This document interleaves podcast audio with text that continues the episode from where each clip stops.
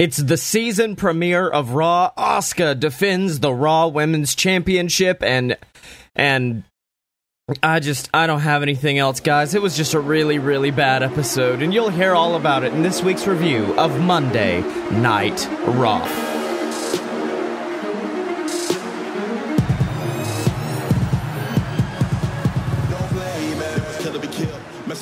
You know, I follow a lot of YouTube channels that cover wrestling, like Wrestle Talk, Cultaholic, stuff like that, and I always wonder, like, how do they review these in, like, 5 minutes? And today's one of those days that I'm very envious of that, just because I do not want to talk about this show. It was so bad. So I'm going to try to get through it as fast as possible. So Alexa Bliss opens the show. She says, "He's here," in a creepy voice. And I was really pumped. I was like, oh, hell yeah, The Fiend's opening the show. And then, like, the part of my brain that writes scripts and writes wrestling goes, why the fuck is he starting the show? Why is he here? And I got my answer when Retribution's new shitty new metal theme hits, and only 5 of them come out. It's not like the big crowd of people. It's only 5 of them. I'm so confused. They're about to attack Bray. Bray disappears, and then the Hurt Business come out. What the fuck was the purpose of that? What was the purpose of that whole opening segment? I understand it was to be like, Bray's here, and let's have him feud with Retribution, I guess. Let's have one man feud with 5 people. So now, Retribution take on the Hurt Business, and before they go to commercial, Bray appears on the Titantron and everyone no-sells it, and I don't understand because it's the fucking Fiend and no one's... But I will say I liked it slightly, because I really like the way Retribution works, which is it's all intimidation. It is all based around intimidating, not actual violence in the ring, which was a little bullshit when we came back and Ali started playing like a cowardly heel, which I don't like. I wanted more confidence. And then in their first fucking match with a legitimate finish, Retribution loses. Not just loses, they tap out. T-Bar taps out in Retribution's first fucking match. It's a wash. I had a lot of hope once they were on Twitter and started showing personality, but no, nothing. And then after that, the Fiend fucking attacks them and destroys all 4 members. All 4 members who were at ringside was destroyed by the Fiend. All I can pray is maybe this changes Retribution. Maybe the Fiend's influence causes them to be different, but fuck this. Hated it. 1 out of 5. Up next, Matt Riddle versus AJ Styles, and fuck. Like, the only good thing out of this is the fact that I hate Matt Riddle. I've talked about it ad nauseum, but I will say his offense is very creative. So I do enjoy that out of Riddle. But the main story of this is AJ now has a heater who's just like this big Shaq motherfucker who's super tall. And AJ cuts a promo, says he's the new locker room leader. He's the prodigal son finally returning. And he didn't even fucking bring up the guy. Didn't bring up this 7-foot beast. And then the match begins, the heater refuses to leave the ring, and then he stares down the referee, and I guess the story with this guy is everyone's afraid of him, because the referee was terrified of him, and then the finish of the fucking match was Matt Riddle rolled to the outside, and then, like, the guy walks up to him, and Matt's like, oh no, rushes into the ring, walks straight into a Styles Clash, gets pinned. The guy's not scary. The guy's great. Like, everything I saw out of him, he has, like, this very quiet, murderous presence to him. But he's not that scary. Like, it's not the Fiend you're playing with here. So it was really ridiculous. And it kind of ruined it. Like, it really, really did. But I'm excited to see where they go with this angle. Excited to see where they go with this big guy. Now we get a recap of Orton versus McIntyre, which really should have just been like, hey, they fucking fought a lot, you know? So then Charlie Caruso interviews McIntyre, and I liked this. It was actually a very genuine promo where Drew's like, it really should have ended back at Clash of Champions, but Then you came out and you were smart because you're intelligent, Randy. And you know I've got a mean streak. You know I've got a temper. And it was so genuine. I liked it because it stopped McIntyre from becoming Cena. It stopped McIntyre from being that person who would come out every week, crack jokes, or fight. It was really, really good. And then, of course, he's like, at the end of the show, you're going to be doing your promo from hell. It wasn't called that because they wouldn't call it a promo. But just so you know, I'm going to show up. So basically, oh, no, we're going to get another brawl. Except not really, but we'll get to that. And now, fucking Lana versus Asuka. And I was like, Lana proved me wrong. Lana proved me wrong. But she didn't. She's slow. She's so slow. She's so choreographed. It's really rough. But luckily, it was very fast. Asuka hit the Asuka lock. It was over. It was like getting a shot. It was like, it'll be over. It's one and done. You're good. Then after the match, Nia Jax and Shayna assault Asuka. Then they kill Lana. And then Shayna comes back into the ring, tries to take out Asuka. Asuka escapes. And the only thing that makes me mad is this might mean Lana and Asuka versus Shayna and Nia next week. And that's going to be a rough one. So we go to commercial. When we come back, Shayna and Nia are still in the ring. And honestly, this was a fun promo. Basically them saying, we own the tag team titles. We own the division, which fucking yeah. And they brought up a point that I've never thought about, but owning the tag titles mean you own every division. You are the best in every single division because you can go and fight in every division. So yeah, it's really good. It's a call-out segment. So they say, someone come fight. Mandy and Dana come out. Okay. And then Lacey comes out, and I went, wait, Lacey doesn't have a tag team partner.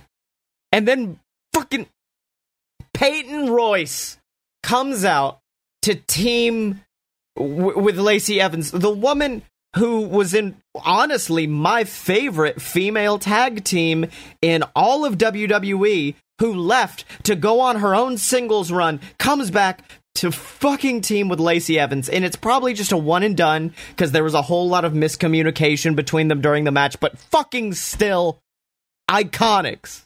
Iconics, damn it. And instead, you gave me Lacey and fucking... and I talked to the rest of the Fight Boys, and they're like, well, they're just throwing stuff at the wall to see what sticks, because they need tag teams. I'm like, exactly! Which is why they should not have broken up the Iconics. So then, Riot Squad come out, even though they've been drafted. Fuck it. Fuck it. Fuck this dumb show. Because now it's a match. Now it's just all of a sudden a Fatal 4-Way match. And we don't talk about it. And this was the worst match. Not only of the night, might be worst match of the year. And I know I'm getting real heated, and I know a lot of people might have liked this, but it was a clusterfuck because it was an impromptu match. But honestly, it looked like the people in the ring thought it was an impromptu match because everything looked sloppy. And then we go to commercial, we come back, Nia and Shayna are just fucking gone for some reason. So there's more sloppy shit happening. My favorite bit was commentary saying, well, the tag champs are still out of commission, as the camera clearly showed Nia just standing against the barricade waiting for her spot. Then we get the generic multi-man match thing, which is everyone comes in the ring, hits a finisher on someone, then gets a finisher hit on them. My favorite part of that was that Dana didn't even have a move to do, so she just threw someone out of the ring. I will say I do like the Riot Squad's finisher, which is like the backstabber into the Riot kick. That was cool. And then Baszler said, you know what, fuck it, I'm just gonna kill everybody. So she just, like, choked out Ruby, threw her in the ring, forced her to tag Nia, and then Jackson Baszler get the win on the worst match of the show. We then get a recap of Jeff Hardy running over Elias, and then we go to the Elias concert. And here's the thing. This was a fun segment. Like, Elias is a great... Honestly, like, if you put him alongside a lot of other, like, Christian rock bands, he works it. He's really good. The problem is, Elias is the fucking heel, and yet they had people cheering, people screaming, walk with Elias through the garbage piped-in audio, and then they had people in the fucking stadium holding up lighters. He is the heel. He should not be going for, like, that's why he constantly gets interrupted, is because it's a real babyface move to play good music. So, like, This was a good segment to promote his new album, I guess, but it does nothing for the storyline. And then there was fucking pyro for some... It was a legitimate rock concert for the heel in the storyline. And then, of course, at the end, he says, I love none of you, which was actually very great line. And I just wish he came back and did a song shitting on Jeff Hardy or something like that. But he came back... said, oh, you want an encore, and he asked for his guitar, and then generic shredding on guitar happens, and turns out, oh, Jeff Hardy took his guitar, and Jeff tries to hit him with it, and it's not like an acoustic guitar, it is an electric guitar, which are pure wood. It's like pure fucking hunk of wood and resin and metal that could have murdered Elias. Like, I understand, like, it's a big deal to hit someone with an acoustic guitar, but at least those will shatter. This will have no give. And my favorite was Jeff screaming, like, I didn't hit you with a car, I ain't hit you with no car. I'm like, motherfucker, you just tried to hit him with a blunt force object. I don't think the car is an issue anymore. So this segment was fun, but it did nothing to serve the storyline, and it didn't make logical sense. It was a commercial for Elias's album, which is not something WWE should be investing time into. So now we get a segment with Miz and Morrison, where basically Miz says, hey, I'm going to win the briefcase from Otis and the lawsuit or whatever, and then Tucker interrupts, and boy, Tucker tried, but he's very intelligent, and he's very well-spoken. But the problem is, he's also very emotionless when he cuts promos that are supposed to have emotion. And then Tucker says, later tonight, I will be facing you, and I will be bringing in my own tag team partner. And Morrison and Miz, being the epic shit heels they are, basically say, hey, you're not going to be able to find one. And that was it. It was a segment. So we go backstage, Elias is furious, and he was furious at the fact that Jeff Hardy interrupted him, not the fact that Jeff hit him with a car and then tried to bash his brains in. So that was a little weird. And then basically at the end, he was like, you know what? There's no matches for Hell in a Cell, so me versus Jeff. Okay, I understand, WWE, you need to fill out a pay-per-view, but damn, that was sudden. So then we get a promo from the New Day, and this was the best moment of the show, where Xavier starts freaking out, talking about 2020 being a garbage fire. The only problem is, like, they were just getting going, and then Sheamus interrupted, and I'll be honest, I was afraid at first, because, like, Sheamus is very hit or miss, but he was very hit tonight. He had a great joke saying, well, Big E ain't here, there's only 2 turds of you. And then, of course, the New Day are going, 2 turds? You just call us 2 turds? It was dumb, but it was very fun. And it was just a fun segment. It was really, really good. So then we get Kingston versus Sheamus. And there was a lot of viciousness from Sheamus in the beginning, and Kofi just couldn't get it. And then they cut to the Thunderdome, and Big E is sitting there, shirtless, by the way. And he was very easily seen there. And you see Xavier on the side go, Kofi, he's here, he's right there, come on, man. And props to Xavier for being the best hype man of all time, because he's like, I think at one point Kofi jumped up on the second rope and hit a Russian leg sweep on Sheamus. He got new moves. But the best part was after Kofi looked up and he saw Big E, he got this big comeback. Like, it showed the power of the New Day, that Sheamus tried his best, but nothing was able to defeat, I hate to say it, the power of positivity. And they overcome them. The only thing, there were a few pretty rough botches throughout it, but, like, outside of that, it was still a good match. It's kind of like a Marvel Cinematic Universe thing, which is, I could pick it apart, but it's just fun. It was just really, really fun. And, like, this is, I love the New Day, because... They're so great at being genuine. They are so great at showing emotion and showing genuine passion, which when you compare it to the majority of the WWE roster, it's lost on them. So, like, that's why I love the New Day. Like, I think Cody was being interviewed about what's the difference between AEW and WWE. He goes, well, we are genuine. We have passion. And that's what the New Day has, and is so refreshing to see every week. So then we get a recap of Fiend and Retribution, something that happened on this fucking show, and we get the promo of the night from Ali, and it cuts back there, and Ali says, "My people think my power is in numbers. My power is in creating chaos. My power is in knowing secrets." And that's when he reveals, basically, he was the SmackDown hacker, that he knows what the people in WWE have done. He knows what the greed has forced them to do, and basically this is what Retribution's needed, which is a guideline. And he's basically saying greed has turned people into monsters in WWE and has forced them to hold down good people like my stablemates in Retribution. And it was great. It was 4 months way too fucking late, but it was really, really good to finally have something behind Retribution, an explanation, if you will. It was a really good promo. Ali can fucking talk. So then we get a Hurt Business segment where Titus O'Neil offers to join them, and then they just beat him the fuck up. Next segment. It was garbage. Miz and Morrison come out to face Tucker and a mystery opponent. Miz and they're basically cutting a promo against him, and then Tucker comes out and says, "I have searched the entire world for my partner, and it's fucking Otis in a mask." And it was hilarious, but then they took it too far. It's kind of like, you know how John Cena used to take jokes a little too far and they stopped being funny? That's what it was with this. They just went a little bit too far, but then Miz ended up saving the segment because Miz fucking turned it on. Like, he turned on good, over-the-top heel Miz. Or not over-the-top, like serious heel Miz, which is something we haven't seen in a while because Miz and Morrison have been those over-the-top heels. But Miz looks and he goes, "When I won the Money in the Bank briefcase, it made me push myself to places I didn't know I could go to. Meanwhile, you're sitting there in a mask and a fucking cape looking like a joke. You do not deserve that briefcase because you are not capable of going to the places that briefcase needs you to go." It was an epic promo from The Miz. And then we have the match, which, I'll be honest, I wasn't really paying attention to. It happened. There was some good lucha shit, kind of. I do wish this was a moment for Otis to do exactly what Miz said, which is turn it on and show, like, I'm sure he can't, but, like, show lucha shit, show some fire, show something different.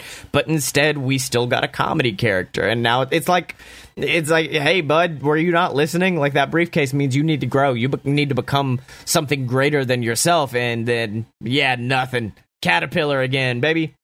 Then there was a cute segment backstage where the New Day and Heavy Machinery are celebrating, and then Mandy got to come out and give Otis a giant ham, and it kind of warmed my heart. It was very, very cute. And then we get the Firefly Funhouse segment of the night, and Bray's moving in, and then we find out Ramblin' Rabbit is a father for some reason. It was really, really bizarre. We get a supercut of all the time Ramblin' Rabbit dies. Then Bray says, "The past is in our heads, the future is in our hands." And then the rabbit is eaten by Mercy the Buzzard. And then finally, the reason for this segment, Alexa makes her debut on Firefly Funhouse. Very Freddy Krueger, Harley Quinn combined kind of vibe. It's really cool.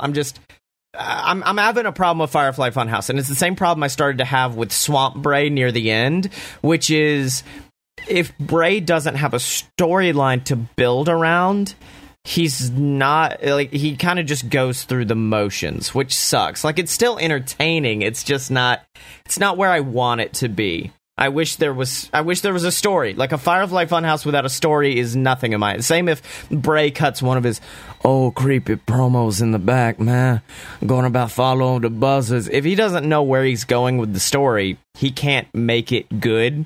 Like, that's why I'm so pissed they took him off SmackDown, because he had a story there. He had the wobbly walrus thing with Paul Heyman that would have led into something with Roman. It had a story there, and now this week it just kind of feels like Bray's like, "Okay, we're on a new show. What the fuck do we do?"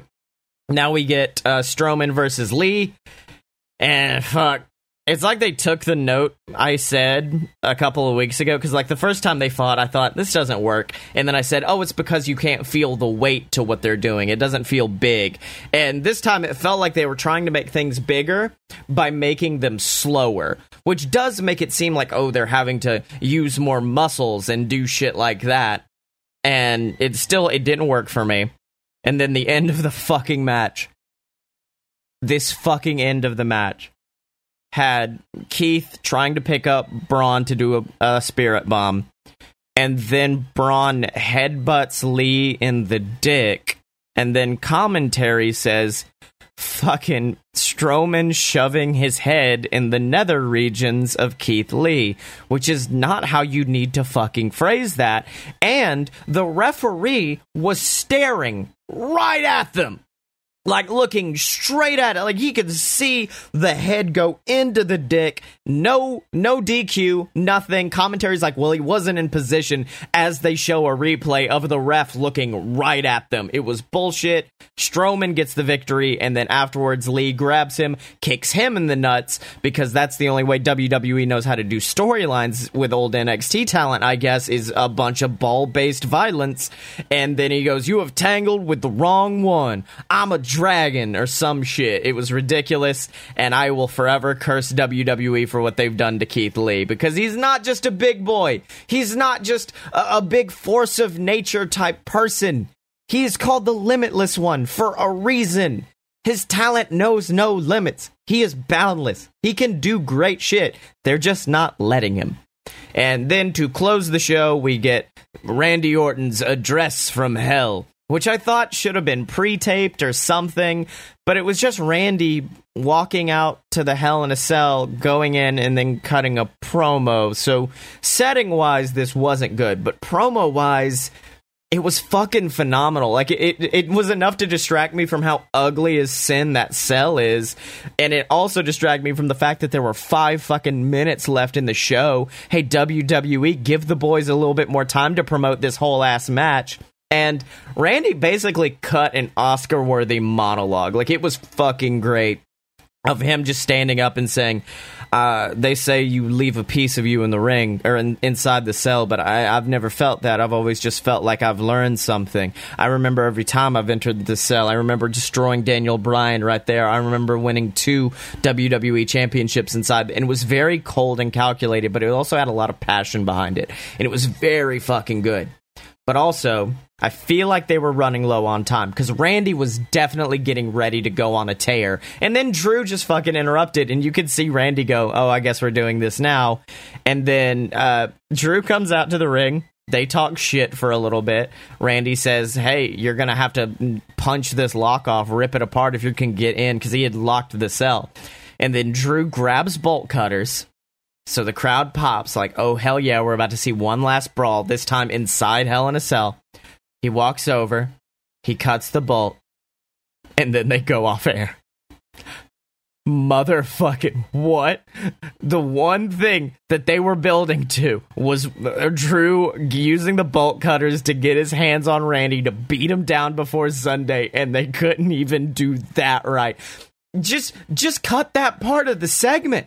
Just have Randy keep going with this epic promo he's doing, because Randy will definitely know a way to send people home happy, or not happy, but at least like excited to watch the show. Don't just fucking end on this non-ending.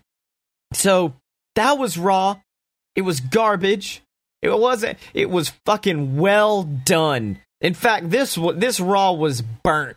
It was the exact opposite of Raw. It was stone cold burnt, if you couldn't tell by how frustrated I got. Because I was so excited, because SmackDown did so good. Last week's Raw did so good. I was like, hell yeah, I'm ready to get in on this.